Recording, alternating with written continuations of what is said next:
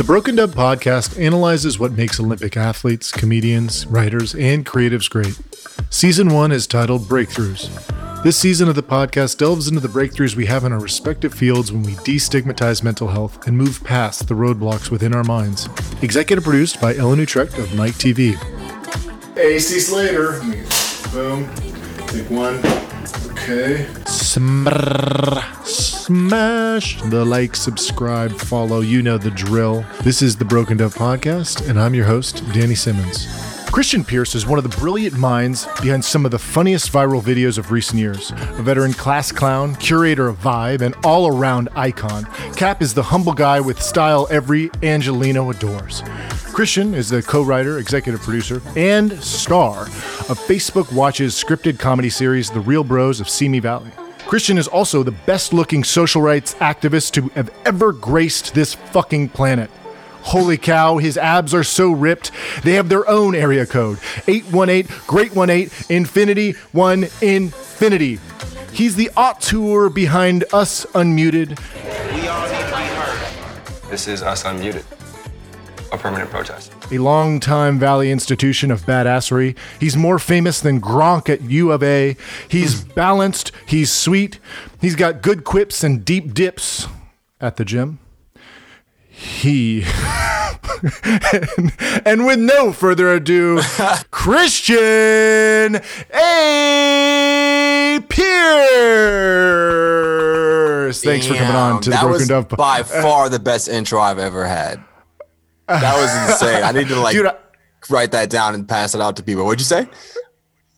I'm like a hype man. I'm like a very tall hype man. Yeah, you're the best hype man I've ever heard. At least for me, I might have to hire you. You just walk around with me. I walk into like a coffee shop and you just, you know, let that rip. So, so obviously, uh, you know, we just started 2021. What are some of your goals that you want to kind of achieve so far, and and what, what have you set for your intentions?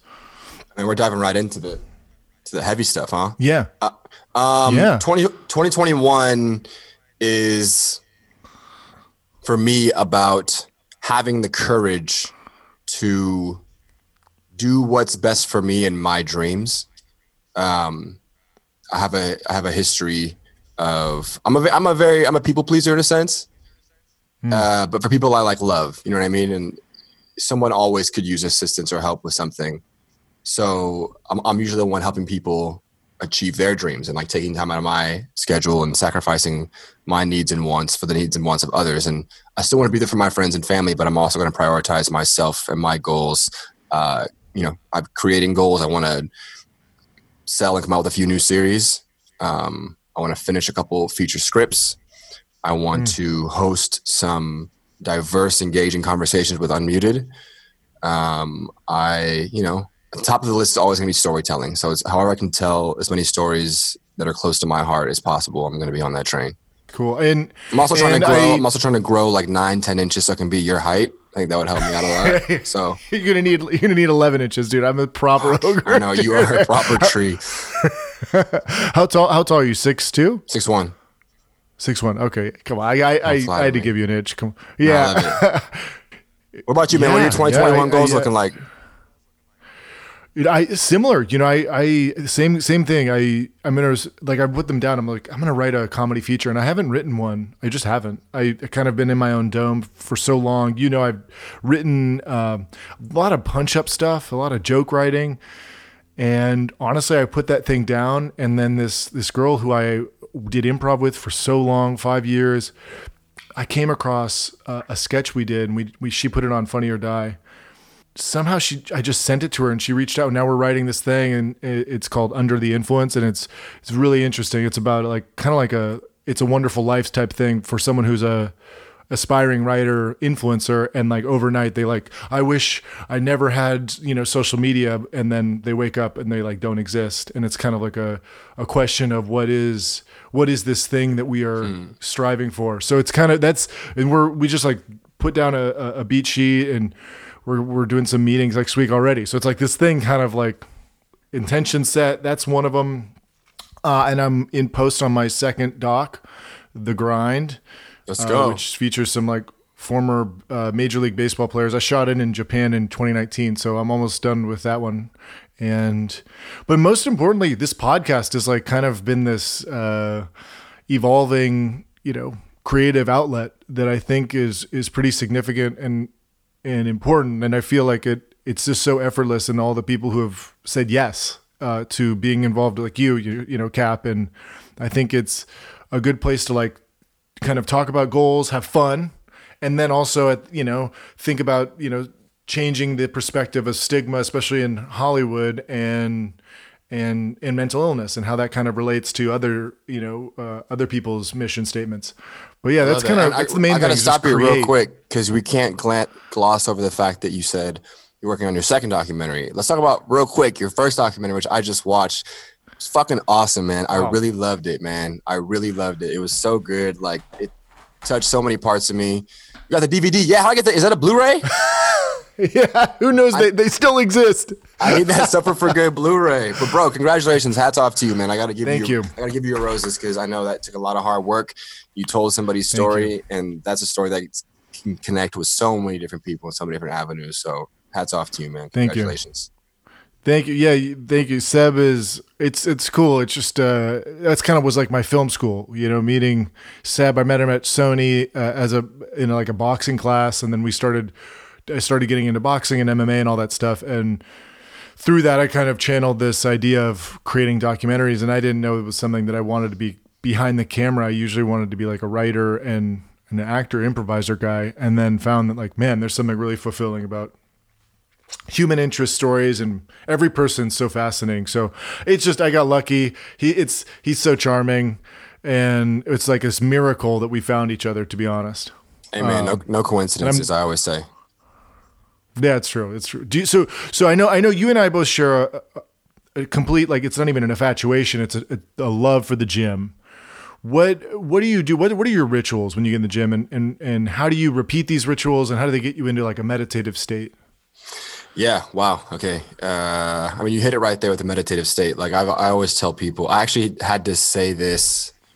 I had to come up with a way to phrase this to people I was close to, so that they would understand how seriously I take exercise and going to the gym or whatever. Your gym is whatever you make it. Your gym could be the beach, it could be an actual gym, it could be, you know, yoga class. But I had to start telling people who were close to me, the girl I was dating, my best friends, like, yo, the gym for me is meditation. Like, because people would want to work out with me and they'd want to, let's do this and that. And I, I had to take, I was taking myself very seriously.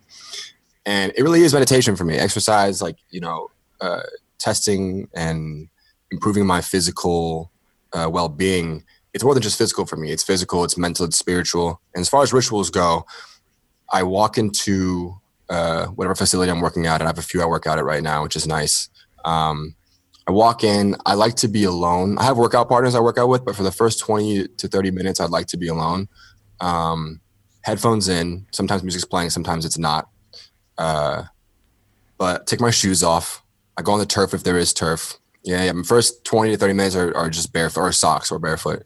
Um, and I've kind of made up my own stretching yoga flow routine that I do. And like it doesn't have a specific order, but it does have like specific components. And I can hit those components in any order of like whatever I'm feeling that day. You know, it starts with me standing, you know, so I get to one knee, then two knees, and I'm on the ground, opening my hips up, you know, doing all kinds of like yoga poses. And, and then I, I'm holding a plank and I go back up and it ends up with me standing again. And that takes about like 15 minutes. It can take a little bit longer or less, depending if I'm rushing or not. Um, but once I get through that, like I'm invincible. I'm untouchable. Like I'm in my own world. I, I don't care who's looking at me. Hmm. Um, I just kind of move around and listen to my body. Uh, I'm really big on intuitive movements. So I tap into my body first. You know, I flex all my muscles, my fingers, my hands, biceps, triceps, every muscle in my legs, my feet, my toes. I, I get really aware with my body and I tap in. And then I start listening to it. Okay, what's tight? What needs to be stretched out? What needs to be moved around? What needs to be rotated? And I do that until I feel warm and loose.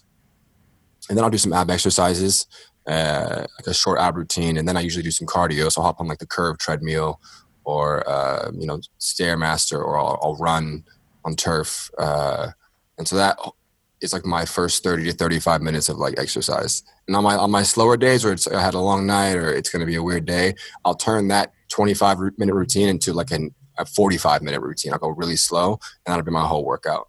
But like that is like the foundation Oh. of my exercise routine. And from there on, I, I've shifted. I used to do mostly weights. I used to get in the gym, stretch for five minutes, do abs, and then just hit the weights hard.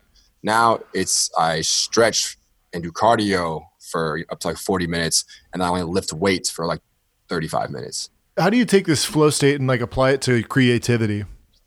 Man, there's it's so crazy. They're one and the same. But the answer is the moment you uh, release self and you are acting purely on intuition, um, on what speaks to you at that moment in time. And creatively, that's something I had to, it's something I always knew. And I'm sure you've always known it too, even as an athlete. Like, but I had to be reminded. 2020 was a big reminder for me where the universe had to tell me, like, yo, bro, you already know everything you need to know for the, you know, for the most part to get this shit off the ground. Just listen to yourself. Like, and that takes dropping your ego.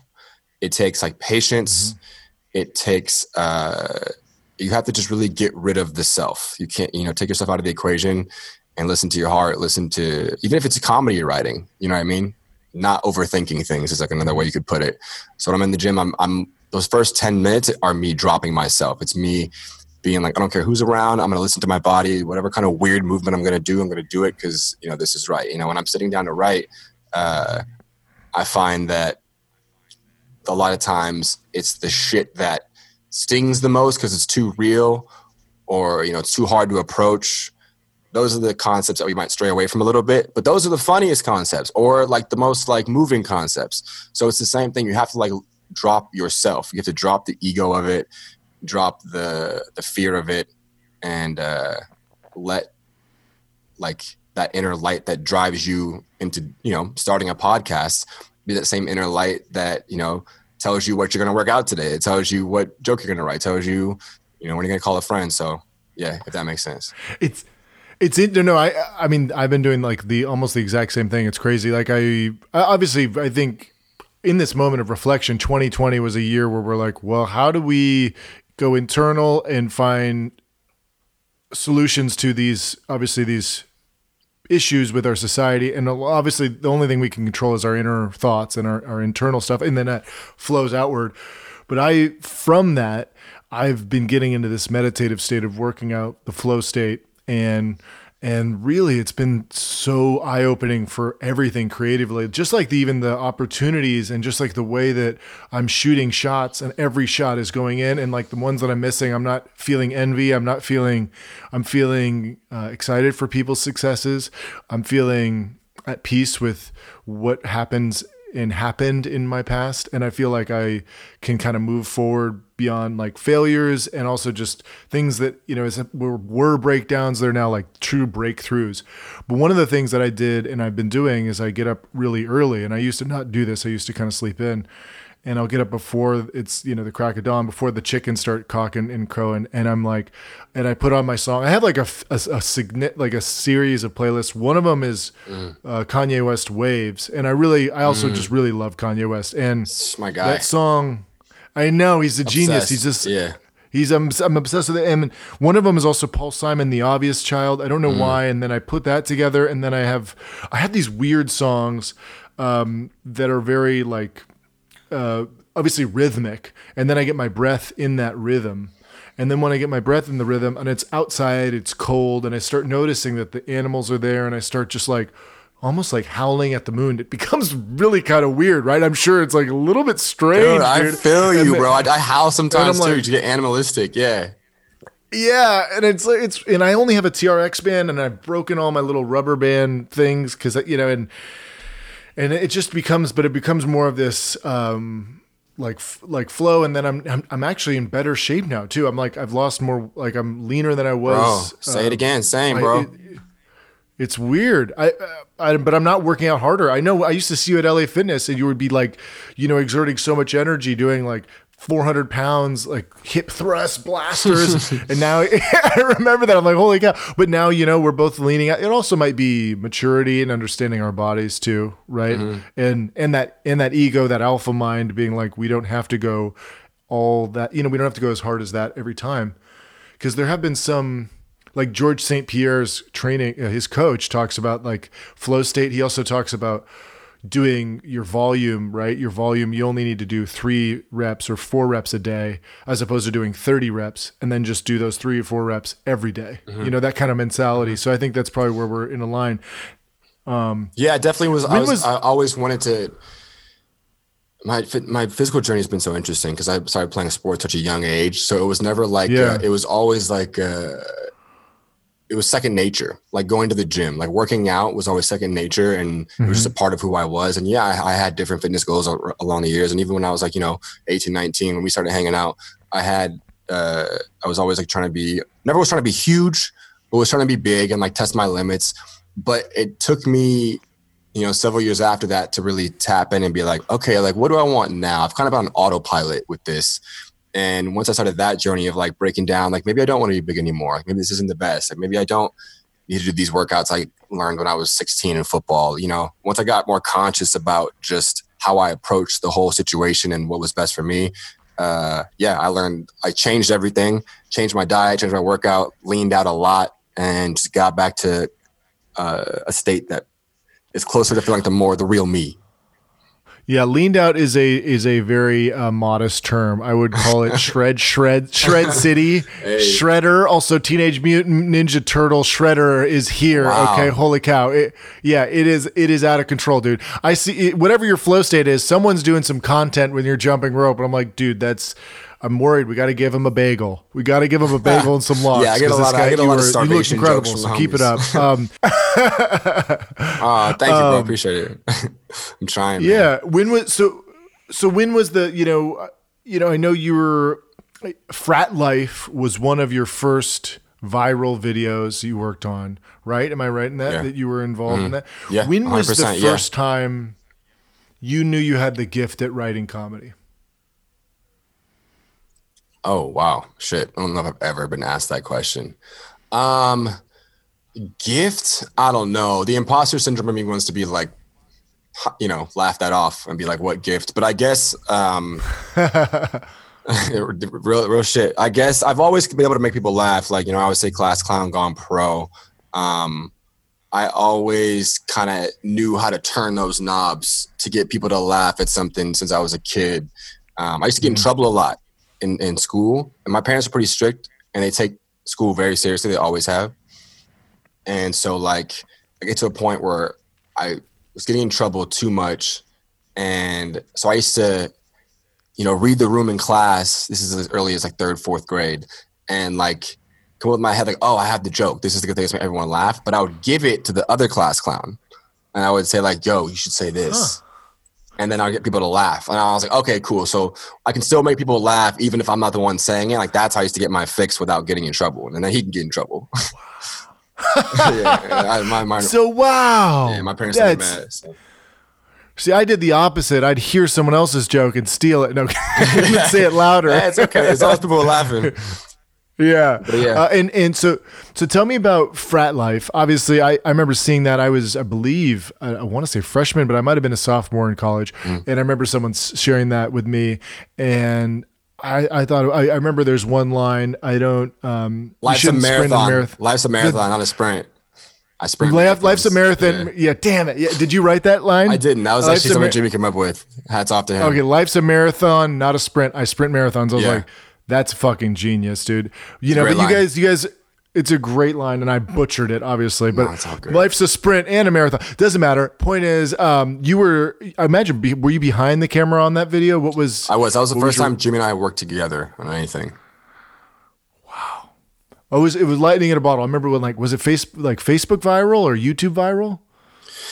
Yeah, so Facebook was hot. You know, Facebook was not new by any cha- by any means, but it was like the heat of it was new. You know what I mean? Like it was it was becoming like a thing that you know, more so like, you know, oh, you don't have a Facebook? Like it was weird for people at a certain age to not have a Facebook. Moms weren't on it yet. Moms and aunts weren't on it yet. So it was still like the cool kids, the college kids were all up on it. Um, and I really do attribute a lot of our success with that video in our first few videos to us being at a school uh, where had a, we had a big reach. We were in the social circles that you know we're all freshmen. Everyone comes to school from their other their city wherever they're from, including Jimmy and I. And when we put the video out, we shared it, blasted. I put it on, I think, every single one of my friends' walls, like on Facebook, like like one by one. Hey, check this out. Hey, check this out. One by one. And then like a lot of those friends were also in college, and a lot of those friends were also in Greek life. So, you know, you amplify that times how many, how many other people in our U of A circle were doing that, and I think it just hit a lot of colleges very fast. Um, and you know, it, they took it and ran with it, which was awesome. What was it like moving from Chicago to the San Fernando Valley? Yeah, it was a big shift in my life. So I was seven, about to be eight when we moved from Chicago to LA. Uh, my dad had gotten a promotion at his job. He needed to be on the West Coast. It was between the Bay Area and LA. He chose LA. We moved to the Valley. Um, you know, I was a kid. I, I, didn't want to leave my friends, but also I was kind of excited for an adventure. I didn't know what to expect. Chicago, going to school in Chicago, I was in the city, and it was it was much more diverse. Uh, my you know, ethnic background, socioeconomically much more diverse. Uh, mm-hmm. You know, it was it was a city, the Chi Town. I lived pretty close to Wrigley Field, so I grew up like walking to you know Cubs games. Um, so it's a big difference because you go to the valley, like you know, we're in a much quieter neighborhood. Um, the neighbors don't talk or kick it. That was weird for us because we'd be on the block, like all the neighbors are just hanging out, know each other. Um, and you know, it's much hotter but you know it was it was cool. I think the biggest difference was it felt like kids were a little more reserved when I came to when I went to school out here. I don't huh. know why, but every, everything just felt quieter than it did in Chicago. Everything just felt quieter. I mean, maybe that's just the valley about it, but um, yeah. So I guess like the diversity was it was less diverse and a little a little chiller. And and how did that make you feel? Kind of. Um, you know, I grew up like I said, like sports household. My dad was like very much a coach. He was a coach. He wasn't my coach all the time, but he was a coach. So like it's always play through, just play. You know, make the play no matter what. So there, there wasn't really time for me to check in and see how I felt. I don't think at that age I never checked in and asked myself like how things feel. Now I can look back and be like, all right, I know now. I, I, I you know, I definitely felt different. Was reminded that I was different a lot. Um, but um, you know, it's it's interesting growing up being the only or one of the two uh, black kids in your class. Um, you always you always got eyes on you for something. So you know, and it was usually either you're a bad kid or a, a dumb kid. People thought, or like you're a funny, outgoing, athletic kid. Like those are the two polars you had to choose. So me, I was always like, well, I play sports. I'm, I'm you know, I'm a fuck around. So I was just a loud, funny, athletic kid. You know what I mean? Come on, it's it wasn't you know, I wasn't gonna be. You say it's it's the it's the more fun option if you if you're given two places, right? It's the more fun option, yeah. Yeah. It's, so. uh did you do you think that growing up in the valley, like you know Woodland Hill, you know Woodland Hills, in with mm. the Woodland Hill Billies, you know, of the world. Like it's it's just it's its own pocket, right? West Hills, Woodland Hills, the Commons, compared to like Wrigley Field. I mean, we're talking what a world of difference. I mean, for I mean, going. I mean, were you going to Platt? I mean, is that you went from going to Wrigley Field to like the Platt Village, right? Walking to Platt, yeah, Platt and Victory. yeah, literally, that's a big. You know, yeah, it was. uh I mean, it was a shift, man. What are you gonna do but just kind of like be there for it? You know, yeah. as a kid, like you just kind of in the back seat, you get your parents driving, literally and figuratively. So, you know, I was just there for it to make the best out of it. My little brother and I, and you know, we made friends quick, and uh, we just, you know, tried to adapt. It wasn't until like, I think if I would have moved in like middle school mm-hmm. or high school, I would have seen it. I would have been more cognizant of what a huge shift it was. You know what I mean? I would have seen some stark differences, and probably would have been less. Uh, you know, I probably would have transitioned a little less easy if I was older. Uh, yeah, I can imagine. It, it, it is kind of around your teens that would even be harder, right?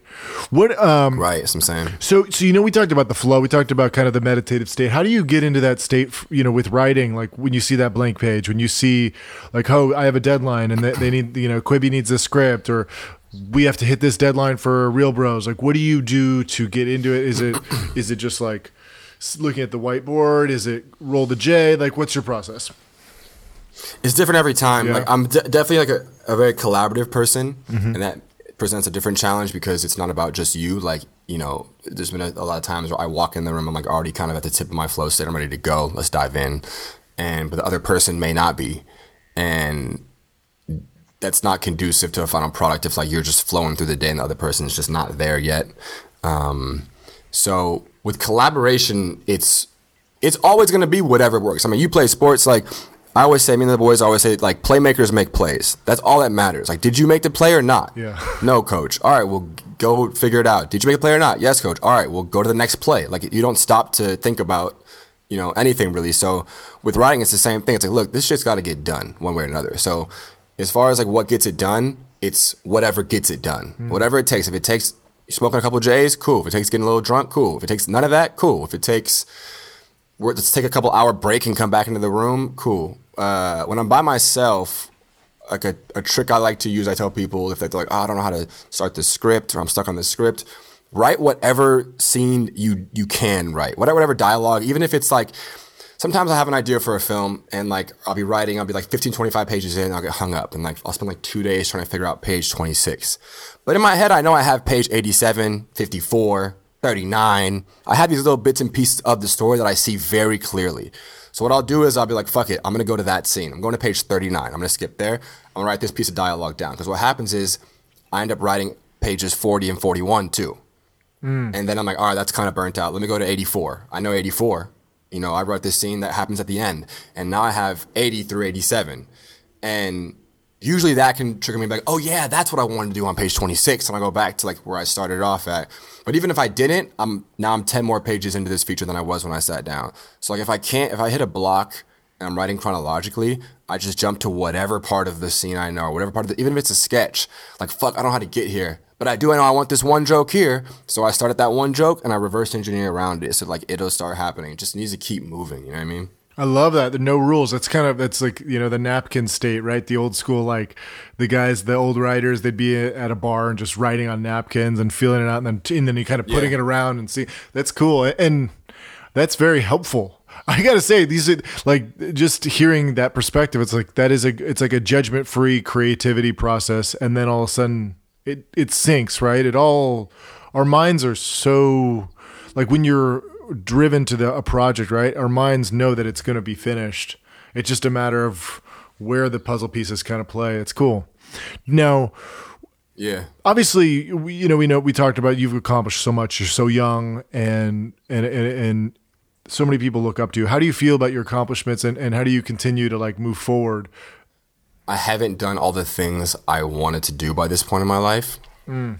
Um, and I've hit a lot of roadblocks. I've taken a lot of L's. I've had to start over on a lot of things. I've been told no. I've had projects killed after putting a lot of years into them. So it's hard for me to like really answer the question of like, you know, what do you do with the success? Because it's like, yes, I've had success, um, but you know, it's not. I'm not. I haven't done all the things I wanted to do. Now, once again, you know, this past year of like reflection has helped me be more comfortable with where I am and what I have done, and like I don't like to work on. Um, I don't like to hold myself to any timeline standard. You know what I mean? Like that I should complete this by this age, complete this by this age, because like any kind of compare comparing yourself to other people's timelines, like is uh, ultimately just you know not the best use of your time. So, um, how do I feel about what I've done so far? I you know I, I try to be proud of myself. Um, I have to be proud of myself. You know what I mean? But also I had a moment where I was like, all right, I'm proud of myself for the things I've accomplished. I've done some cool things. I've influenced a, a lot of people, and a mm-hmm. lot of mm-hmm. people have seen my work. It's it's entertained a lot of people. It's made a lot of people happy. Um, I've opened doors. That's great. Now, be honest with myself. Like, right, I've, I've, I want to do more. Okay, so like, how do we make sure that that shit doesn't happen on the next tick, on this next run? All right, like let's like close the chapter on that and say like, that was a great chapter I didn't do all the things I wanted to do. The, the protagonist didn't do all the things I wanted him to do. Um, but I got picked up for a second season. That's how I'm feeling. I feel like I just finished my first season. I got picked up for my second, and I'm like, all right, I'm not gonna fuck around on this season. We're gonna hit the ground and like I'm gonna kill some main characters in the first episode of the second season. It's gonna go like, Ozark. It, it's Game of it's Thrones. Going, it's going Ozark. Yeah. Everybody dies. I'm putting Red Wedding season two, episode one. I'm like, let's let's just go at it. Any mentors? You know, I think it, mentorship is something that very is very important. I know that you're mentoring so many people, right? And any mentors that helped you get where you are today? Oh man, so many. I, am so blessed to have so many good uh, mentors in my life, men and women. Uh, my dad is he's a very fraternal type dude. You know what I mean? He was mm-hmm. like literally in a frat. He was in a black frat at Michigan State. He grew up with a brother and like his homies in the block. They're still all close. Um, so growing up, since I was, there's pictures of me as a baby, and it's like my dad and like 15 of his boys in the room watching the football game, and just like me as like a newborn in his like in his like Aww. chest. My mom's like nowhere to be nowhere to be found. You know what I mean? so like my mom said like when I was a baby, my dad used to like steal me and like take me to like his homie's house and they'd be just like kicking it and shit. So I've been blessed enough to grow up with a lot of those men who, uh, you know, my my parents did a lot of the weeding out for me. So by the time I was like old enough to be influenced by people, um, I got to see people who I was just, you know, people were just spitting game on me about mistakes they made, you know, things they want to do, and also I was blessed enough to be around people who were at one point in life happy doing something. You know what I mean? I think like seeing happy people and hearing happy people talk about the the path they've you know gone down and things they would change, things they would uh, things they still want to do is really helpful. Um, my parents have a lot of cool friends in their life. Some of some of them aren't happy. Some of them are sad. They made mistakes, but mm-hmm. uh, I try to take wisdom from every person, every person older than me, I'm listening to them. I'm listening to their story. I'll sit there for an hour, listen to some some fool who's older than me talk because I'm gonna learn something. So yeah. I try to impart the same knowledge on anybody around me. That's beautiful. And you know, if you would say, you know, you have one idol, who who would it be and, and why? Damn, that's hard. One idol. Yeah one you know one Who's rock one Warm, loop me up loop me up Who's yours? yeah, I I would I mean I think that there's this guiding force in my soul and it's sort of like uh, well, I mean Kanye West is sort of one of one of those idols. I don't I I believe I believe he's transcendent of uh, this realm personally, and that's very weird. Same, dude. I think. Yeah, he's. I can go on. I can go on days talking about that dude, man. He's uh, next he's next level. I actually actually know I yeah. know that in my heart I like I know that he's of a different plane of existence, and I think that's why I saw some people say some stuff over his, his recent meltdown, which was sad. Obviously, he cycles with hypermania, and that's awful, and it's an actual physical. No, um, I actually had a, a friend who I I actually I, and I hate to be this cancel culture, but he said some really hurtful things because he knows that I have I have the same exact thing he, uh, Kanye has. So I kind of obviously I empathize and sympathize on a level. I have hypermania and, and these bouts with you know bipolar disorder. Differences. I take medicine and I uh, don't believe that that I I know that I need medicine because you know he's obviously hindering him, his physical being. He's like in pain. Um, but yeah, I, I, think that he's actually his consciousness is of something that's godlike. I actually know it to be right. He has a, and that's what I think is overwhelming personally is that we as humans can't fathom what is God. We can't. We just can't. And it actually causes the human existence to have a meltdown, in my opinion. Uh, mm-hmm. That, mm-hmm. and that's just what my soul connects with. Is that once we connect with something that's of this uh, of the spirits, right? Of this like the spirits are guiding us, whatever we want to call it, synchronicity, the universe. Then our our body gets really confused by this. Our brain, because it's a brain, it's just like a muscle. It's just like your your cracking knuckles and your feet. Your brain is the same thing. And I think that his brain, just like mine, when that happens, when God comes into my soul and whatever that whatever that is, it's very rare. And his happens way more frequently than anybody because he's very close. Mm-hmm to God, when that happens, he says stuff that he shouldn't, and and and it's it, and then the the haters who are on the sidelines uh, want to tear something down that they don't understand. And 100%, bro. I feel the same this, way. This guy said some stuff like "fuck Kanye." He's like he he's a bad per like he said bad per like he's a bad person. He should be can like not more than canceled. He's like he's an he's an awful person in many words. And then he started saying, fuck you, fuck your illness. You don't even give a shit. You don't know what you're talking about. And he just started coming Whoa. at me and I was like, I was like, dude, I don't like, Oh, I was, and he's like, I, and he said, "This is what he said. I'm going to." I screen. He screenshotted it. You know, you can see when you screen. It's like, I'm going to share this on my story. You, you know, about you saying that you aside with Kanye, Kanye, and I was like, dude, that just like also is really hurtful. It's something private to me. At the time, I wasn't talking about it publicly, and I was, and I was like, man, that's really hurtful. Uh, wow, shoot, you're gonna you're gonna out me for having bipolar disorder.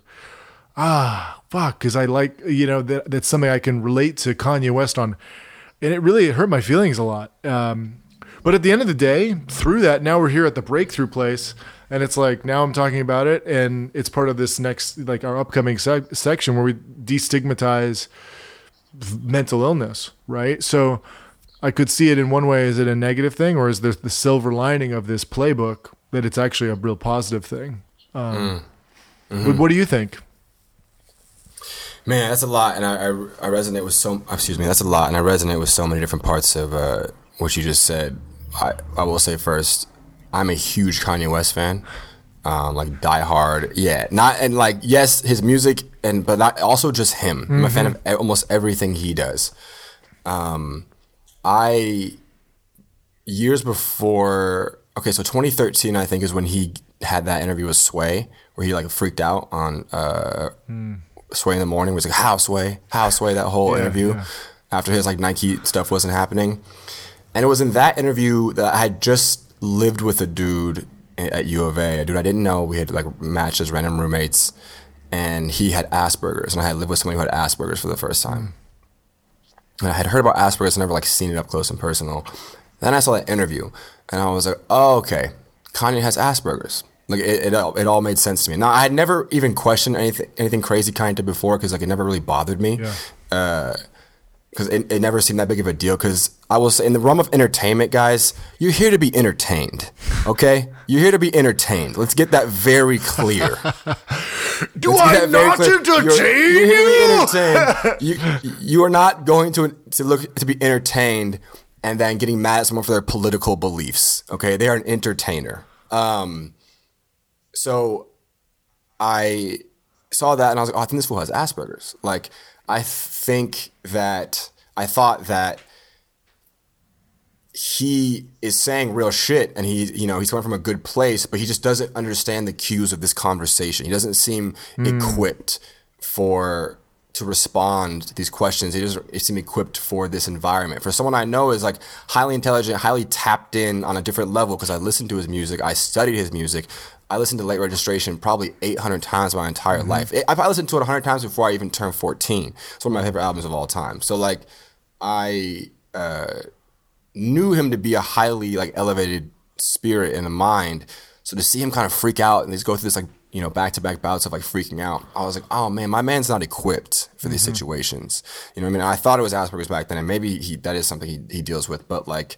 Um, it's very clear cut. And I thought also, like, well, hold on, I'm 20 years old, 21 years old, and I just saw this. Like, why aren't medical professionals coming out and being like, yo, hold up, guys, like, stop ganging up on this fool? Like, it's clear like he's not the same as everyone else in the room.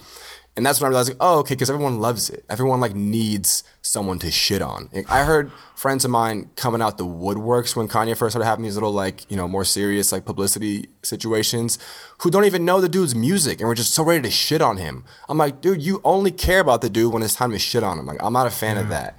Uh, so, and I do think he has, he is in some transcendent level of, you know, what is God? You know, but whatever it is, he has he is bigger than his time. He's bigger than his era, and I think he realizes that whether consciously or subconsciously, and I think it scares him. I think there's so much he wants to do, and there's so much he has the capability of doing. Um, and there's so many people he wants to touch, and there's so many things he wants to create, but he also realizes the finite nature of uh, human life.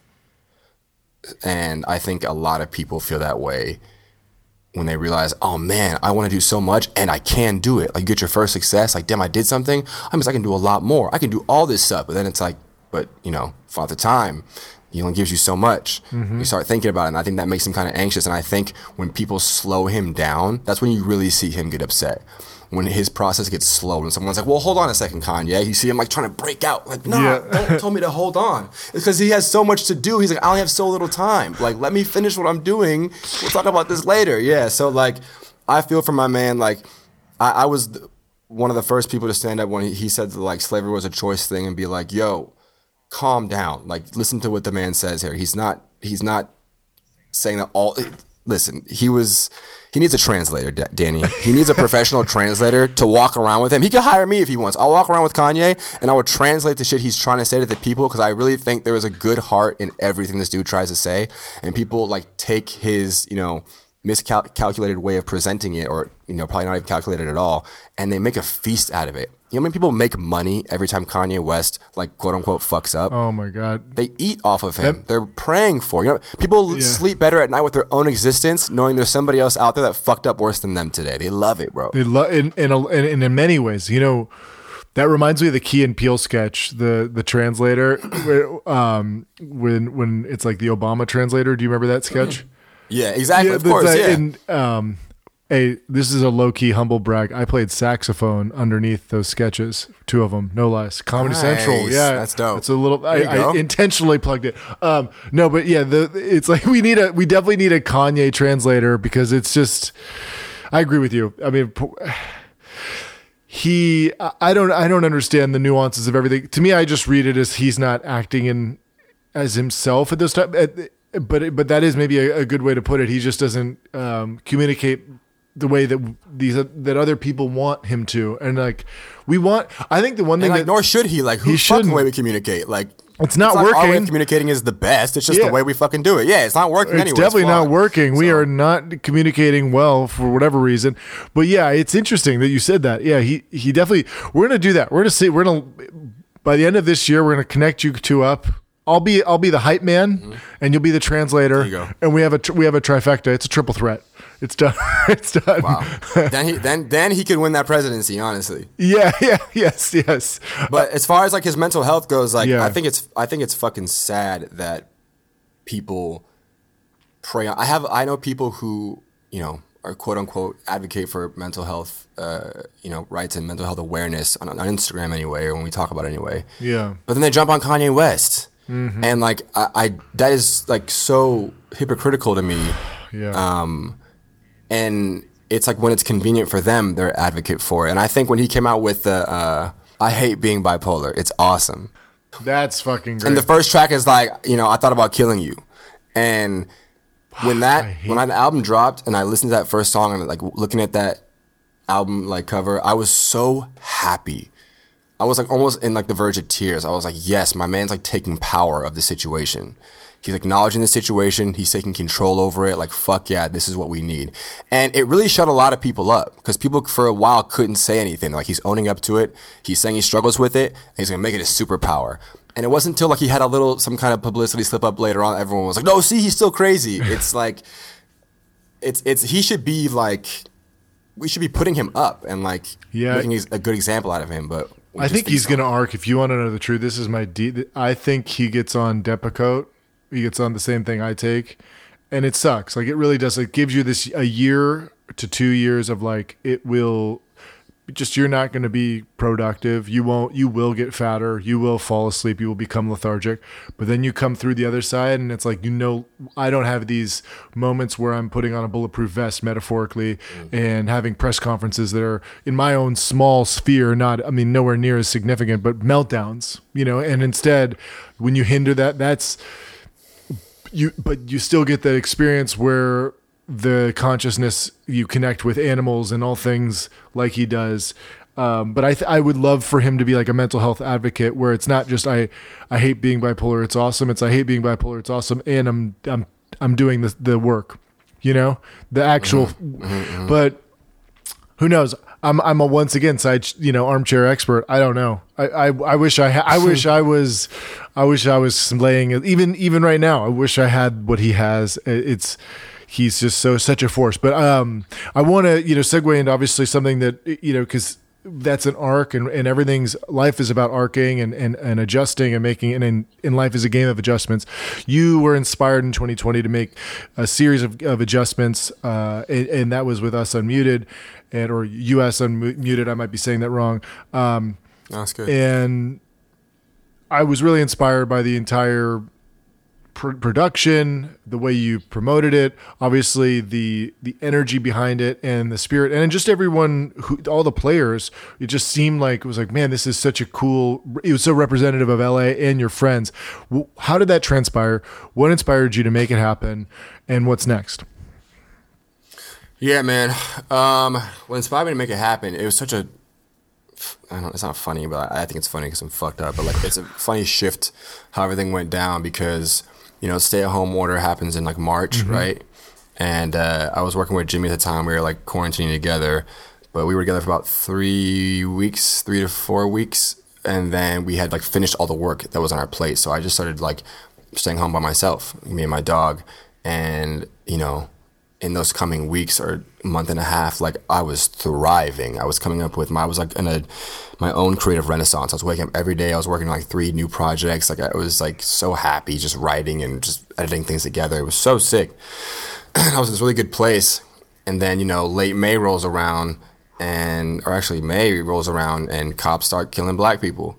And, um, you know, unfortunately at, at first, you know, it was very normal for me, like, and everyone else, like, you lose Breonna, you lose Ahmaud, and then George Floyd's killing surfaced, the video surfaced, and um, still for me, still for me, um, as sad as upset as I was, as like like just, just in a dark place as I was, it was still a bit of normal for me, mm. and because black people getting murdered murdered by cops for years, and like no one's really ever cared that much, at least to to my perspective. Like, um, so I was like, you know, this is I was sad, but this is somewhat bit of normal. What really triggered me was seeing the amount of people I knew. There was nowhere to run. This was quarantine. Everyone was home. Everyone was on their phones. Everyone was on TV. Nothing. It was nothing to run from. There was no way to say you weren't seeing what was going on for the first time, mm-hmm.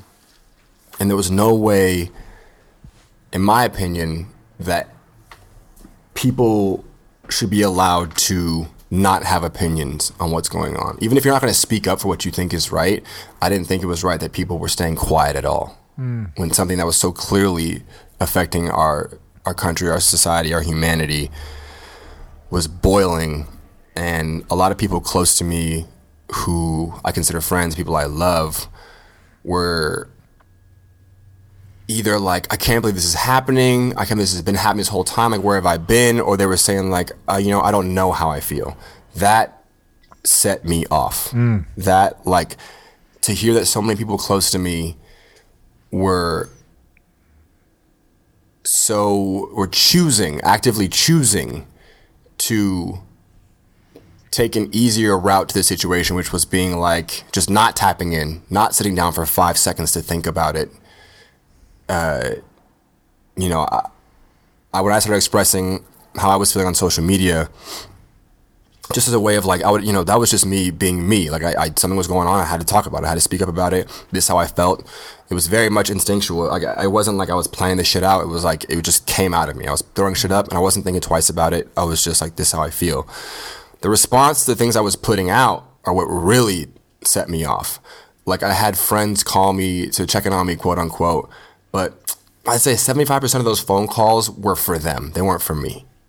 They were for people to feel better about what was going on. They wanted me to relieve whatever guilt they felt about not speaking up about it, about not thinking about it. So by checking in on me, I, I, realized by the second or third phone call that these were kind of half-ass check-ins. People were just kind of wanted to check it off their list that they checked on a black friend, and um, those weren't just assumptions I came up with. Like I, I started asking people who called me like questions that like weren't even hard questions, just to kind of see where they were at mentally with even the phone call, and it, they all seemed a little bit empty.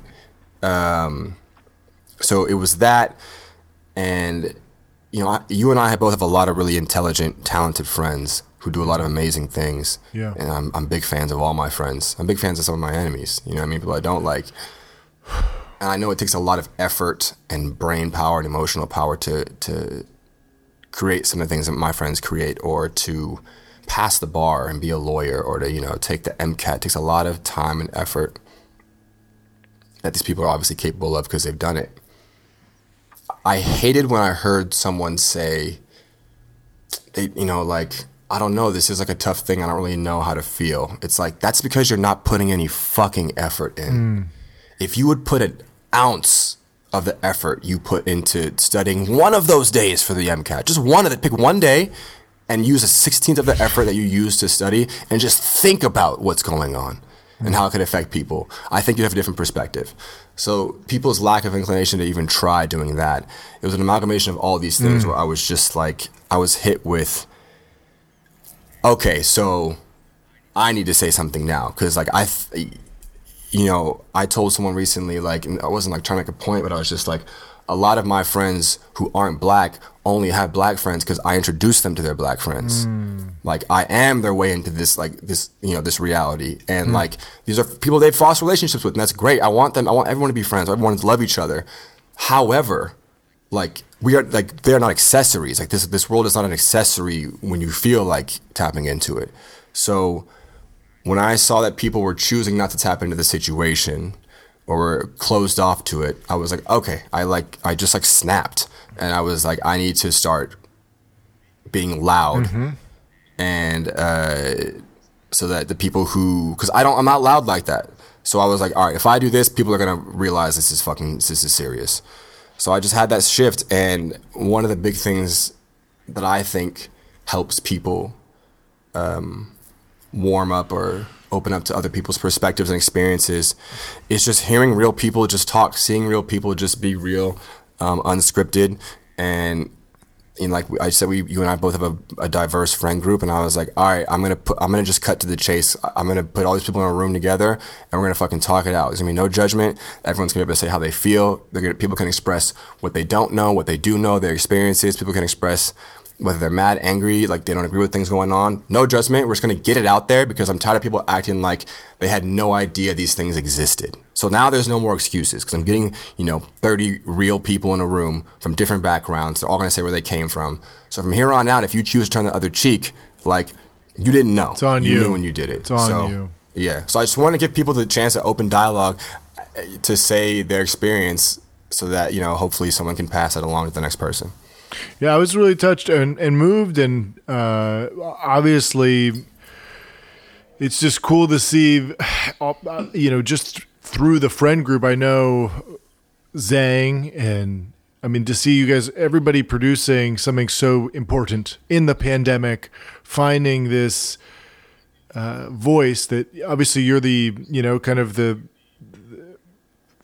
I don't want to say the conductor of. You know, you're you're kind of the Dr. Phil of this the show, and I thought it was really just the the cinematography and also just the way that you you asked and posed the questions and kind of forced people to have these uncomfortable moments is really cool and it's unique and, and I'm excited to see where it goes next because obviously as we know this is this systemic violence against black people it isn't going anywhere sadly and it seems to be you know even just I mean, every day it, it, it's strange how we perceive the differences. I mean, it's obvious. It's obvious. It's like I don't need to mansplain it, but I I watched something that really um, the artwork that is coming out of this, the Renaissance, right? That that is coming out of the pandemic is incredible. There's this um, short film on on Netflix called Cops and Robbers, which is uh, based on uh, Ahmaud and and obviously his murder. Mm. My my mentor on Suffer for Good actually was one of the directors on Cops and Robbers. I, I, I suggest you watch it. It's uh, uh, you know all made by I think it's over fifty percent black animators. So it's a fifty percent animated around the world. Hundreds of animators came together. This um, incredible director and writer Timothy Ware Hill made this poignant uh, like spoken word it looks like it's almost on the same street where Ahmaud was killed, and it's just I mean it will.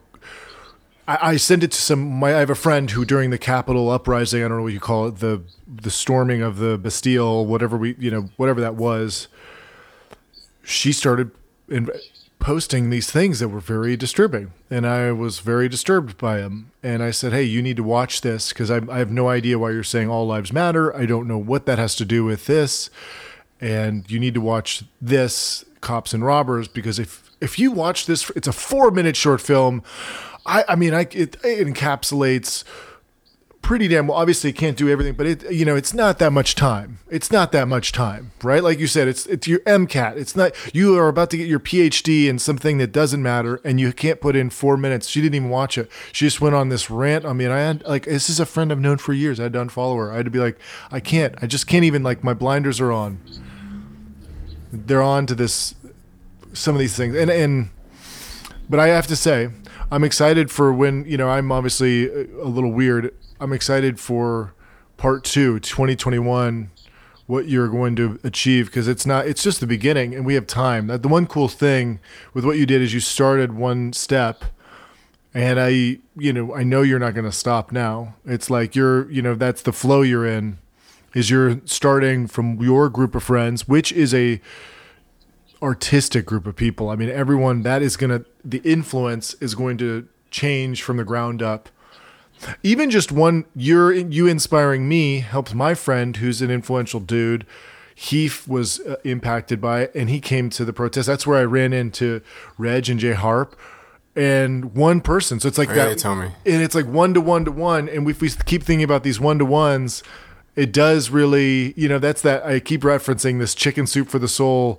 My the first one I read when I was in like kindergarten, where it's about the starfish, and there, you know, there's the the young girl and she's throwing the starfish back in the sea, and they're all, you know, the, the tide has come in, and there are thousands. There's a sea of starfish on, and, and the the sun is setting, and a guy goes up to her. Well, you can't save all the starfish. Just enjoy the sunset. What's what are you doing? Why are you running and, and crying and freaking out? You're not going to be able to save all these starfish.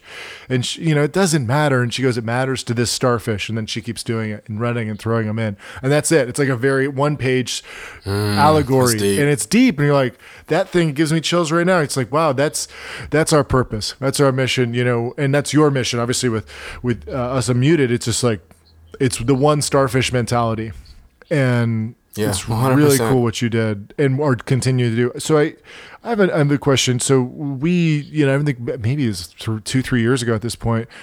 We once, you know, had our a bro hang, a little a schmooze, uh, and a breakfast. And and before I was really moved, you know, you you prayed before your meal, and I remember that it stood out, you know, stood out to me. I was like, wow, you know, breakfast it's also a vulnerable thing, right? I don't, you know, you didn't know if I'm, you know, I don't think we talk about religion, right? Um, mm-hmm. You know, so why do you, why do you pay, you know, pray and, and how does that faith kind of come into your life and, and everything you do, like such as us unmuted? Yeah. Um, that's a good, wow. Uh, that's something I, I mean, I do, I pray for my meals, so I would never even like thought of mentioning that. Um, I started, I grew up in a religious household, mm-hmm. Grew up Lutheran, you know, and, um, you know, we were brought up to pray before our meals just because like that's how you bless your food and you know how you make sure it's healthy for you to eat. And I I I was actually one of the only kids I knew that did it as a kid, as a teenager, in front of anybody because I was just like. Yeah, I was definitely subconscious about it growing up, but I was always like, "Fuck it, it's also my food." Like, uh, um, and even though I'm not as much of a religious person anymore, I, I, need like one religion. I am still very much a spiritual person. I still like very much a faithful person, mm-hmm. and um, you know, blessing my food has changed over the course of the years, but I still do it. And now, what it is is just a moment to be thankful for this gift, and also to like set an intention as I put it into my body. Um, it's just something that's just always made me feel good. It just feels like a part of me, and, and I and I when I don't do it, like I feel a difference. Mm. Um, maybe I'll, you know I miss a maybe I miss a meal here and there if I'm really distracted, but I always try to take a second and like think about it. Like I'm about to eat this thing. It might be a hot dog, but like I'm gonna eat this hot dog. Like you know, like I'm I'm, I'm glad I get to have this hot dog. Like yeah. I hope this hot dog only has you know the best you know effects it could possibly have on me and you know i also want to be mindful that there's people out there that you know don't have this and they wish they did so yeah, that's cool. And and from that background, you know, growing up Lutheran, how do you do? You, do you feel like you know you? I think you lead with a lot of forgiveness. Do you think that a, a lot more people can follow in your footsteps and and lead with for, forgiveness and and give uh, more people a second chance? Is that something that you kind of align with? Yeah, definitely. I, I would hope so. Like I, have always been the kind of person that I can't stay mad for too long. Mm-hmm. Like it doesn't matter what somebody does to me, I can't stay mad for too long. Um, and now, as an, an older guy, I've seen I've seen what happens when you don't forgive people. You know what I mean? I've seen like resentment grow over years. Mm-hmm. It's not worth it. I think forgiveness is such an important thing. Um, it it reminds us that we're human, that we all make mistakes, we all hurt people, we all get lost, we all we all do things that you know deserve to giving forgiving, and we all should forgive other people. I think definitely people should learn to lead with forgiveness. I know that's a hard path, especially for people who feel like maybe they've had a harder path than others because you know, where's the forgiveness for them? They might feel like, um, I think forgiving yourself is usually the first step in that too. If you learn to forgive yourself for the things that you're, you regret or things you feel upset about or the times you've hurt people, maybe you even told anybody about it, like forgive yourself for those and that'll start the pattern of like forgiving other people. But hundred percent, I think that's something that doesn't get talked about enough, bro. Mm. I think also I, for, I, I need to forgive myself too. Like I I'm such a like I think being an athlete, right? Like you and I both were trained to kind of be so hard on ourselves. And even, mm. you know, you talked a little bit about imposter syndrome and I I'm not even at that place yet. I'm I'm at imposter. I haven't finished syndrome. I'm I'm like halfway. But I feel you, bro. I might be there too, honestly. You know, and but I'm still, you know, I need to forgive myself for those failures and for these these moments where maybe it's I didn't complete this thing or I said something the wrong way or I I didn't I got ang- angry and and I could always I need to re- realize that you know, like you said, I'm I'm a big dude, and when a five foot four guy with, with power alleys, you know, crossing down his, you know, all the way down his head gets upset, it's different than when I get upset. People, you know, it's there's fear when I if I were to strike someone, it's you know, it's it, genuine pain. You know, it's not. Right. You know, I've had friends of mine who throw stuff at me. If I throw something, I played baseball. It's going to hurt it's a danger. You know what I mean? It's and but I don't. You are a lethal it's weapon. a lethal weapon, and, but I don't do it, and that's it's not in my heart. But you know, those things are. You gotta forgive. I gotta forgive not just others, as like myself for my failures. Now, this the kind of segues perfectly to our second chance. Uh, you know, in hashtag stop the stigma section. Give us a moment. We'll be right back. The Broken Dove podcast is sponsored by Kilo. Kilo app takes a qualitative approach to tracking your mental health by analyzing the quality of your sleep, workout, diet, even libido. Kilo keeps me dialed in. Kilo motivates me to work hard in and out of the gym. It also helps me maintain relationships and keep perspective because no matter how bad you got it, someone has it worse. And trust this, we need you out there. Maybe do it for your son, your student. Do for someone you've yet to meet, your inner savage dig in, and do work. Kilo, building better humans.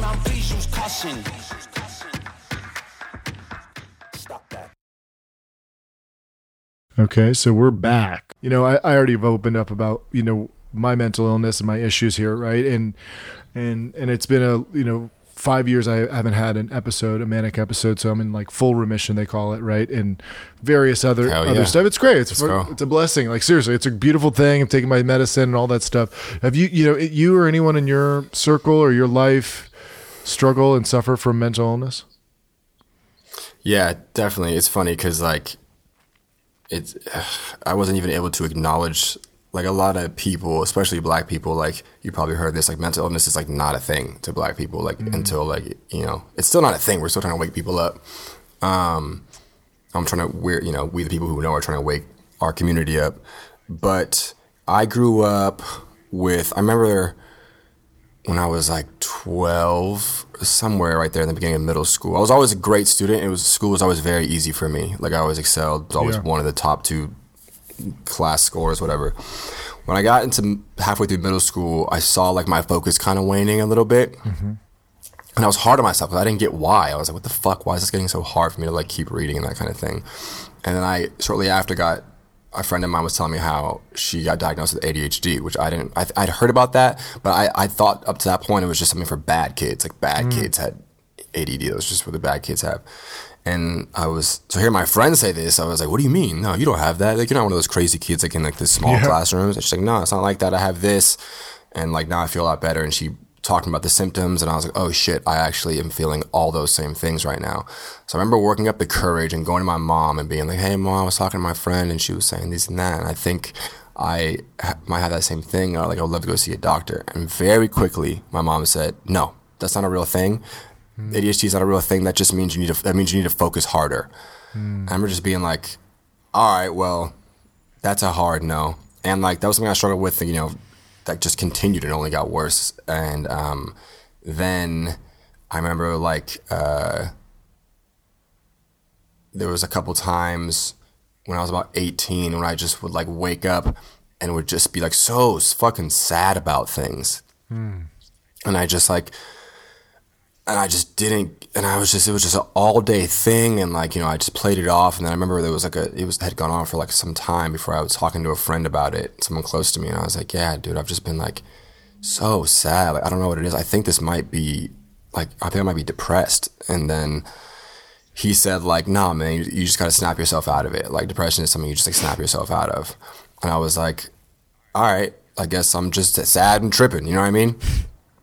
So like, I never really had, with my own experience, I never had uh, any validation that these were a real thing. It, it wasn't until I was around certain friends who were dealing with mental health issues, like shortly thereafter, who were getting medicated for it and like seeing therapists. And I started like reading up and seeing like, oh no, this is like a real thing. And it was a little bit, little too late for one of my experiences where one of my best friends growing up from high school, he was part of our same group that you, you know, some of my homies, he's part of the same group. We played ball together growing mm-hmm. up after high school, he started dis- displaying a few odd tendencies. He was a little bit different. And it was like every time I'd come home for summer, he'd be a little bit more off, a little bit more out there, a little more unpredictable, kind of like aloof.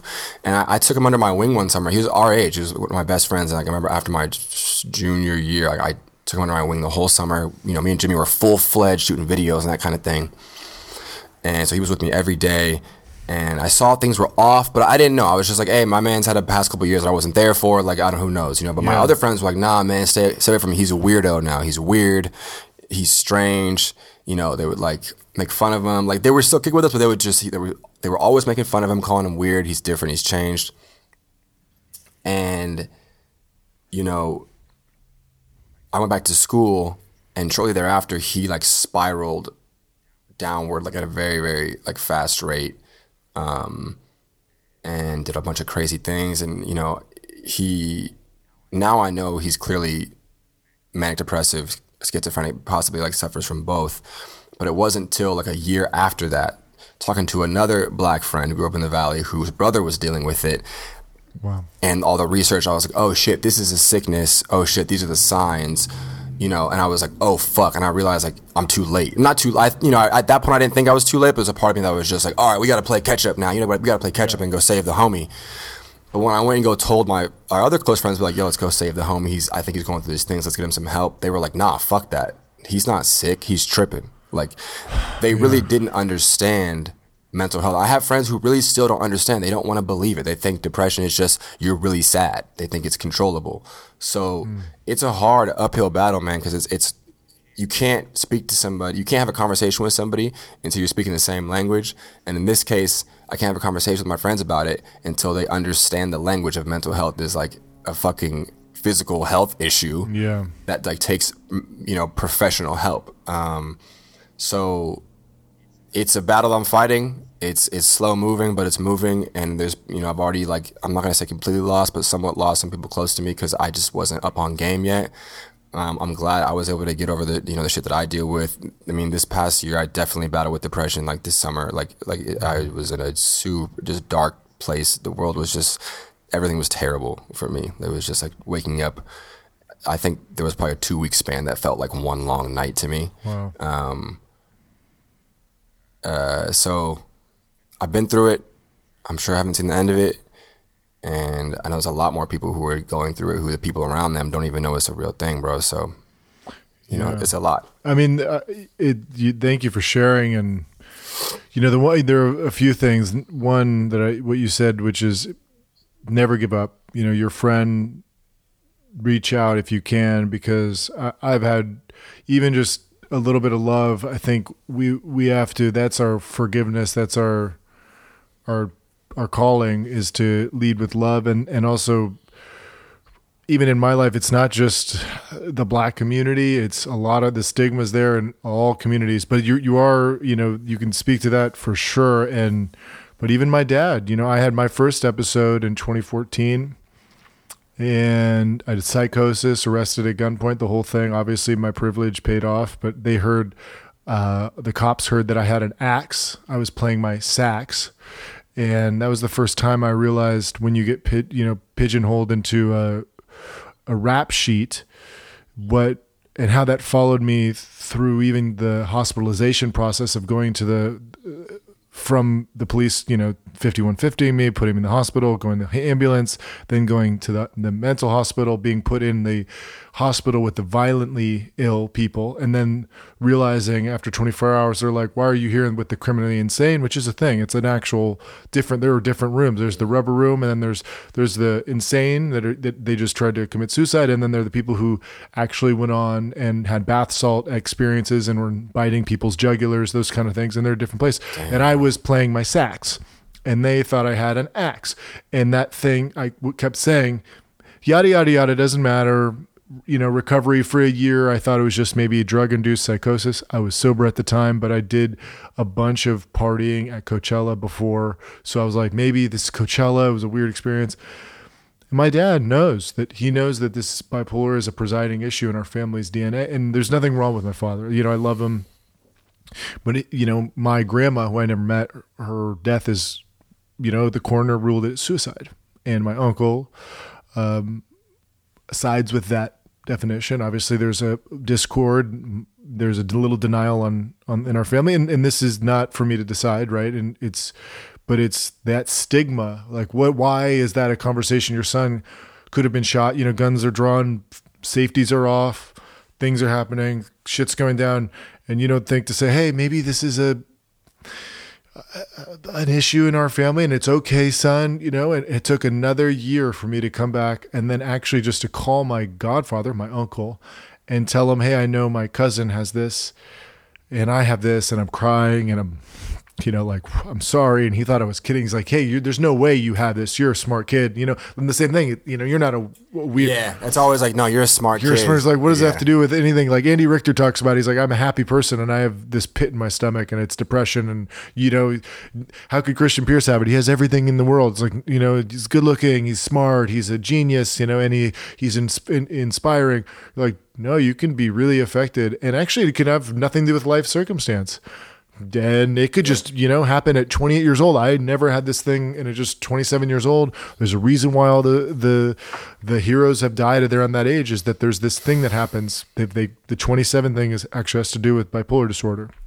So point is is i found out that my grandma committed suicide. And i was like wow what a revelation that like that stigma is still so real that i couldn't even communicate like my dad couldn't even tell me hey this is a thing that might have not that it is, but it might have to do with our family's DNA. Um, and not that it's it's a violent thing. It's not like we're the fucking people who go to Aurora, Colorado, and shoot people up. It's harming ourselves, right? But through this, I hope the purpose of what we're doing, and and thank you for sharing about you, you know your experiences, is that we'll we'll let people know it's okay to share this and communicate about it. Because I got to be honest, my closest producing partner and editor. I know his dad. He's been to every screening of Suffer for Good. He comments and likes every one of my posts. He's a wonderful guy, and I had no idea that he suffers from clinical depression. I had no idea. And mm. and this yeah. experience, this section of this show has every person has been like, "Yo, I actually have this thing." And there's something that's going on. We are a hive mind, and and I don't and I don't forget like I even when I was really down, I know there was a night where James, you and you, James and I, we went out and I just needed it. All my friends did that thing. Oh, Dan's a weirdo. Dan's did this. And like James took me out. We went out and we went saw a concert. You were there. And it was just like, man, I'm I'm not alone. I'm I and I know James knew what, what I was going through, but he obviously has a he's awakened and enlightened in that regard And so I'm. No, he's just- one of the first people that was like putting me on game with that. He's a great person for that. He's a great person. I mean, I I should actually reach out to him to talk on uh, uh, about this as well. He's just so. Thank you for sharing, Christian. This is, I think that this is like a small step in obviously in destigmatizing and and just kind of evolving. I think we'll we'll continue this momentum. So, for everyone who does not know, Oh, he's got the mask. Yes, yes, I- sir. The black teeth. I love it. So a brand new one. Um, I have a, I bought Nice. a few. We did a just to let you know we did a suffer for good uh, like giveaway. So uh, did one of one of the supporters of suffer for supporters of suffer for good, uh, Dan Settle won this. So we're gonna ship this out after the pod's done. Um, Oh, awesome. so he's really stoked on that. Thank you for inspiring us. Obviously, uh, do you want to tell us a little bit about the PPE and and the proceeds and all that stuff? Yeah, first of all, thank you so much for your support. That's that's so awesome. So yeah, uh, you know, once around the time Us Unmuted got started, a good friend of mine, um, Garrett Gerson, who uh, you know works and runs and owns over uh, the Calamigos Ranch in the Malibu Canyon. Um, he had started a new company called Variant. He wanted to get on top of making like masks that were comfortable, that people could work out And He's an active guy, and he has his own 3D printer, so he was printing them on site outside of his office. And you know, I wanted to spread awareness and keep people safe. And I'm also someone who works out all the time. And if you've worked out with any N95 on, you know it's terrible. Uh, like they, they kind of like the mesh comes off. It's just bad. So I wore one of his prototype masks early on before I started Us Unmuted. I'm like, wow, this is amazing. I was wearing it. Once I started Us Unmuted, I thought there'd be some kind of like cross collaboration because uh, they were in full support of all the protests going on. Um, they're just very such an awesome company, and they allowed us to come in, make our own designs, um, you know, and use the proceeds from these masks go 100% to the production of Us Unmuted, to like, you know, helping us hire the cameramen and the people to help us put on crew and um, get people to the sites and pay people to help us edit them. Because other than that, it's just a one man show. It's me, so it helps us continue the process of helping people be heard. Oh, that's great. So, so um, uh, they are really comfortable. They, once again, they Right? They're really comfortable. They look really good. I mean, It's not most- until you put another mask on that you realize, like, oh shit, I I can't know. wear other masks anymore. You get spoiled with it. no, it's it's so it's there's they're they're really nice, and the way that they form fit to your face. I Mm-hmm. I am a guy who does the N95. You know, I'm actually the most probably the most paranoid person. You know, so I do that, and I even sometimes do a bandana. I'll sometimes do an N90. I'll do the unmuted and an N95 over it. Oh wow, you're I- out here. I'm a. I actually go to. The, I have a P100. I'm gonna. I'm, these are like these are these are deep cuts. I don't know. Is that the crazy, crazy one? Yeah, it's a cra- it's a gas mask. Which one's the P9? Oh, it's it's a gas mask one. Yeah, it's a gas mask. I'll, I'll, I'll text Oh, you. Over. I know, dude. I am. I'm like I'm. I'm weaseling. If I'm going to be honest, I'm going to try to weasel just so I can get therapy in person. I'm going to try to get the Moderna. I'm like, I'm begging because mm-hmm. also for mental health. I, I think I'm gonna. I think I'm gonna get it to say like I if I can get therapy because my my therapist won't let me see him in person. It's not the same, man. It's just not the same. Hey, you gotta milk it, milk it, milk I that know. insurance for what it's worth, man. But the reason I want it, number one, if you want to know the truth, 10 to mm. 20% of guys who get the Rona experience ED. Oh shit, yeah, I'm not trying to fuck with ED. Yeah, It's like they've been to they've been trying to today. s- they've been trying yeah, the vaccine they've been trying Why to don't they promote that? That'd be easily. I everyone would get on that shit. right We need some Corona propaganda. Corona, it makes your dick not work. Everyone Corona- sign me up Corona for this like- vaccine. Yeah, they'll, they'll make their own vaccine. yeah the other the other one which is the, the other one that uh, is the antithesis of it is corona te- it actually 10 to 20% of guys become infertile they're like well then eh. Oh, well you know for a lot of people that could be a pro or a con it depends on what you're into I've been saving my cum in my freezer for years, so I think I'm good. so, so this next section is called Smash Mary Kill, and this is uh, Christian. Uh, he, he created a great uh, Instagram story. So it's Smash Mary Kill, and we're gonna do some feature films. So uh, quick as you can, you know the rules. As fast as you can, whatever comes to your head. So Smash Mary Kill, Kill Bill, Pulp Fiction, Reservoir Dogs.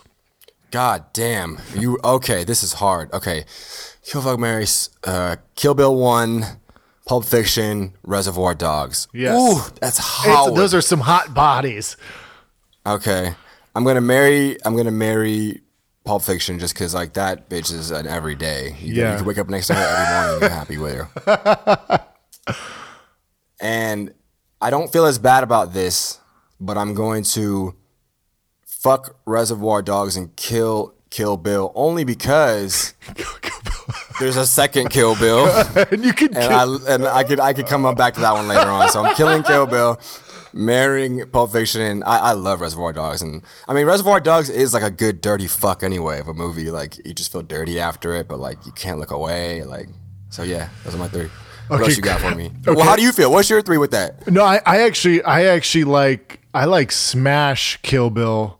Mary, I agree. Mary Pulp Fiction. It is a beautiful thing. You can get it. It's it's like it's like it's like marrying ten people. You get a new a new film. Mm-hmm. Really, there's such great vignettes, and then kill Reservoir Dogs because it's just a, what a great way to end. It's just such a. It, I actually, it's it's a great piece of writing, but I think I like the sex of the Kill Bill thing, the foot fetish, the way that it goes Mm-hmm. around the katanas. But I, um, that's what I would do. Now we have this next one. Kill Bill as a movie to me is like foreplay for the second one. So it's- like it's the it's a second one. fuck for me. Yeah. Yeah, I love that. Right. I love the whole, the whole. Th- I mean, me too. Gotta love it. God. Here we go. The next one is Napoleon Dynamite, Half Baked, and Book Mm. Okay, that one's a little easier. Yeah. Um, killing Booksmart. I'm killing Booksmart, which I thought was great. Okay, I loved Booksmart. I thought it was awesome. Um, it just, uh, you know, every generation has their has their super bad, and that Yeah. was not mine. So I appreciate it for what it was, though. Um, killing Booksmart, and it was half baked. And what else was the other one? Oh, Napoleon Dynamite. Ooh, that's tough, bro. Right. I'm going to. I mean, I'm going to marry Napoleon and fuck half baked. Okay, great. Um, yeah, I think I I actually kind of align up. I I actually might. I'm gonna marry Half Baked. That's one of my favorite movies. Mm. Growing up, and and Dave Chappelle and just the stoner class. It's like one of my favorite classics. Like, It's one of my classics. too. I haven't watched it in a couple of years, but I used to watch it all the fucking time. yeah, it's just I, I actually don't like. I haven't watched it in a long time as well. But you know, I just. It- It's just it's based all off the story. So the crux is so bizarre. Feeding a police horse, like, and you're thinking Bro. about like, I love that shit though. he feeds a police horse when he's stoned and they're brain. I mean, it's so ridiculous. So the next one we have Raging Bull, Departed, and Casino. Mm-hmm. Okay. Uh Damn. Smash, Mary, Kill. These are, these Raging are, these Bull, are like my dad's favorite movies he puts on. Um, ooh, ooh. Departed. Departed. The question is like which one? Because The Departed and Casino for me are both movies that are like full course meals. We Mm. feel very full after them, which usually is my Mary choice. Yeah. You know what I mean? But they're kind of just equal. All right, I'm gonna kill Raging Bull. Mm, ah, mm, fuck. I'm gonna say Mary the Departed and fuck Casino. But those two, they might be each other's mistress. I don't know. Yeah, I mean, yeah, today they might be. I, I would almost like. What do I? What would I do? I would. I would marry. You know, I would. I would actually smash Raging Bull. I feel that it has the energy of a good of a good hard smash. It's got that smash energy. It's got And- that smash energy. and then I- very fuckable film. It's, and then kill Casino and marry Departed. I, um, and then okay, so we have another one. Smash, Mary, Kill. Training Day, Collateral, Ooh. Heat. Ooh. Heat. Oh man, Michael Mann's Heat. Heat. So good. Right. Um, this is a tough one. Training Day, Training Day, Collateral, and Heat. Oh man. Bangers. L.A. bangers. Mary, Training Day. Mm. No, that's not true. I'm gonna marry Heat. Fuck Training Day. Kill Collateral. Boom. Next Sorry, one. sorry. I had to readjust. Go ahead. What's the next one? Queen's Gambit. Tiger King. Ooh. Making a murderer. Oh man, Queens. Oh man, I never. Wait, I never finished Tiger King. I've seen episodes of it, like, but I've never finished it. I appreciate it for what it is. Uh, making a murder is one of those other full course meal Yeah. style situations. I might go, and I can only watch. I couldn't wake up next to Queen's Gambit every morning. I would say I'm sorry, I just couldn't. Uh, you see right through it, and the ending was like, Pretty Okay. predictable. uh, yeah, it was just like, oh, okay, it's just ended. All right. Uh, so for that reason, I'm going to. I, I'm gonna fuck Tiger King because that's a very entertaining thing to watch. I'm gonna marry uh, Making a Murderer or, um, and kill Queen's Gambit. As much as I enjoy Queen's Gambit, yeah. it, she's getting offed. Sorry, Yeah, you know, I would I would smash Queen's Gambit because because you just love that girl. yeah, that's the only reason. And that but that's She's that's bad. She's definitely bad. That's enough just to do it. And the teeth, I like it. Just Beth Warren, like whatever, dude. She's also she's got the bad. She's got a, a baggie full of pills. It's gonna be fun. It's a it's a hotel. It was a sexy show. I loved it. Yeah. It's a hotel night. hotel. There's some photos. It's weird. It's there to be some black. Like I'm to be blackmailed for sure after that night, and there's to be you know. But I I would definitely um I would not mar- I would I would kill making a murderer because there's it's like very obvious to me, and so I'd kill that show. Oh, really? Yeah. Oh yeah. I'm like, but I've also had like falling outs with people over this. I'm like, how do, how does he tortured cats? Who tortures cats? They they Yeah. they gloss over it. That's a murderer kind of thing to do. And then I would uh, marry Tiger King because what a weird thing. I mean, Joe, Joe Exotic loves to get married. I love that. I love that you were married Tiger King. That's hot. All right, last one is we have uh, Super Bad, Boogie Nights, Shawshank Redemption. Oh, what? Who put this one together? Oh. Just hits all my favorites, but like different levels of my favorites. I mean, that's how you want it, though, right? That's Yeah. a good championship game, two conference. I was so obsessed with Boogie Nights for such a long time. Well, I'm sorry, Boogie Nights, Shawshank Redemption, and Super Bad, a reference you made earlier. Super Bad. Fuck, Wow. which a movie I just it's just like the blueprint for so many things. And as an Elko alumni in the film, McLovin. Shout out Chris Mintz. Chris Mintz. Gotta show love for Elko. Um, Shout out Hunter Cope. I believe he was in. in- shout out Hunter Cope. Shout out Hunter Cope. Some um, just for existing. Shout out Hunter Cope. Um, Hey, Hunter Cope, you are you are a He's out human. here. He's doing his thing. He's beating the odds. Um, I'm gonna have to marry. You know me. I'm gonna marry Shawshank. I'm gonna marry Shawshank. You Oh, gotta. damn, this work gets tough, bro. Uh, you know what? I'm gonna do something that like, no, fuck, I don't know. Okay, yeah, you know what? I'm gonna do something that I know is more true to me. And even though I love Superbad so much, Boogie Nights is a film that, like I said, I was obsessed over for so long. Like I watched it 150 times. So fucking Boogie Nights, marrying Shawshank, and killing Superbad. That's tough. That's a it's a hard one. There's no this this one. You wish there were a bunch of smashes because I would just like to smash them, smash them, and then marry them all. You know, and have a Yeah, couple. Wa- right. You know, you you know you can That's marry my and ideal then marriage anyway. So smash, smash, marry, divorce, and then you can marry another one. It could it could work out. We just get you a good divorce attorney, okay, Cap? But no, I actually Boogie Nights. My uh, buddy lived on the street. You know, in the sh- the shootout scene when they go and they fucking break in, and so I drive past the house, yeah, The house.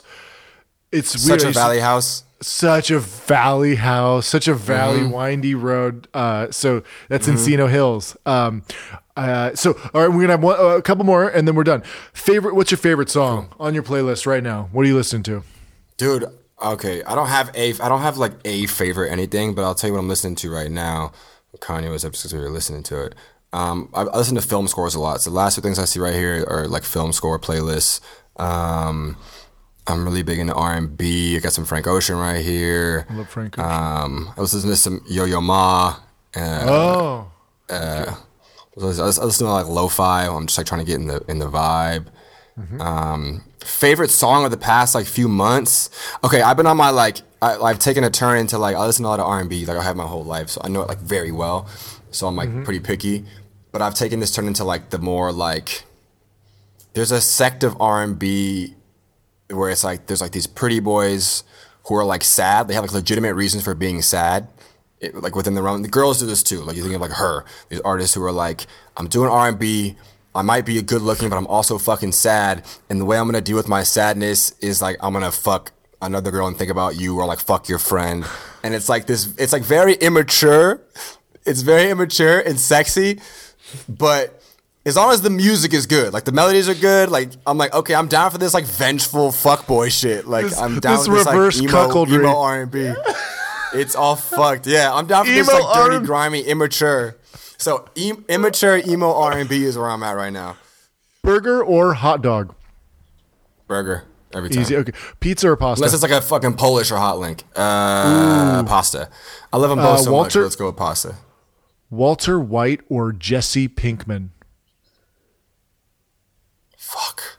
That's really tough. Right. Like your heart wants to say Jesse, but your mind wants to say Walt. You know what I mean? Like if you say Walt, you know Jesse's looking at you like, damn. You know, but if you say Jesse, you know Walt's looking at you like, cook the fucking meth. It's like, do I want to be yelled at by Walt or do I want the, the puppy dog eyes from Jesse? I'm gonna say Walt. Was my first instinct. Netflix or Disney Plus? Right now, for me, it's Disney Plus for sure. I got to get back into Netflix, but I've been off that shit. Good luck or no luck at all? No such thing as luck. I think it kind of is fortune. No, no. Yeah, whatever. Make your own. No, luck. I, I like that. There's no magic pill. There's no magic pill. There's no. It's yeah. um, dude. That's that's it, man. Cap, thank you so much for being on the Broken Dove podcast. Uh, do you want to plug some things you have going on? Your Instagram, any you know, us unmuted, anything?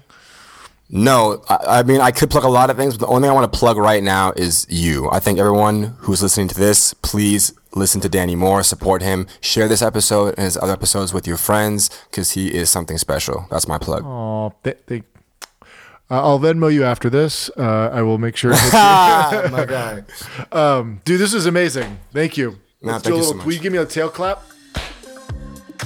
Broken Dove Podcast is executive produced by Ellen Utrecht, edited by Megan Solano, audio by Dory Bavarsky, and artwork by Neve Bavarsky. Please like, subscribe, follow, stalk, DM, love them all. They're amazing. Thank you so much for your time. We appreciate your rave reviews, your shares, your comments, your spam to your friends, your email blasts, your clubhouse chats about this episode. Thank you so much. We appreciate all the love, the merits, the accolades, the attention, and most importantly, the thumbs up. Talk soon. We're out.